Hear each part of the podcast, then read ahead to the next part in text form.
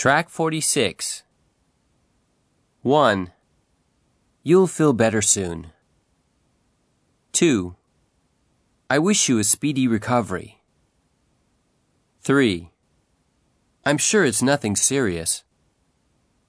4. You're looking a little better. 5. You just have to change your lifestyle and diet a bit.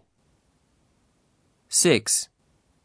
So what if you have to stay in the hospital for a few weeks? 7. That operation is a standard procedure today. 8. Did you get a second opinion? 9. You may want to try alternative medicine. 10. Try to think positive.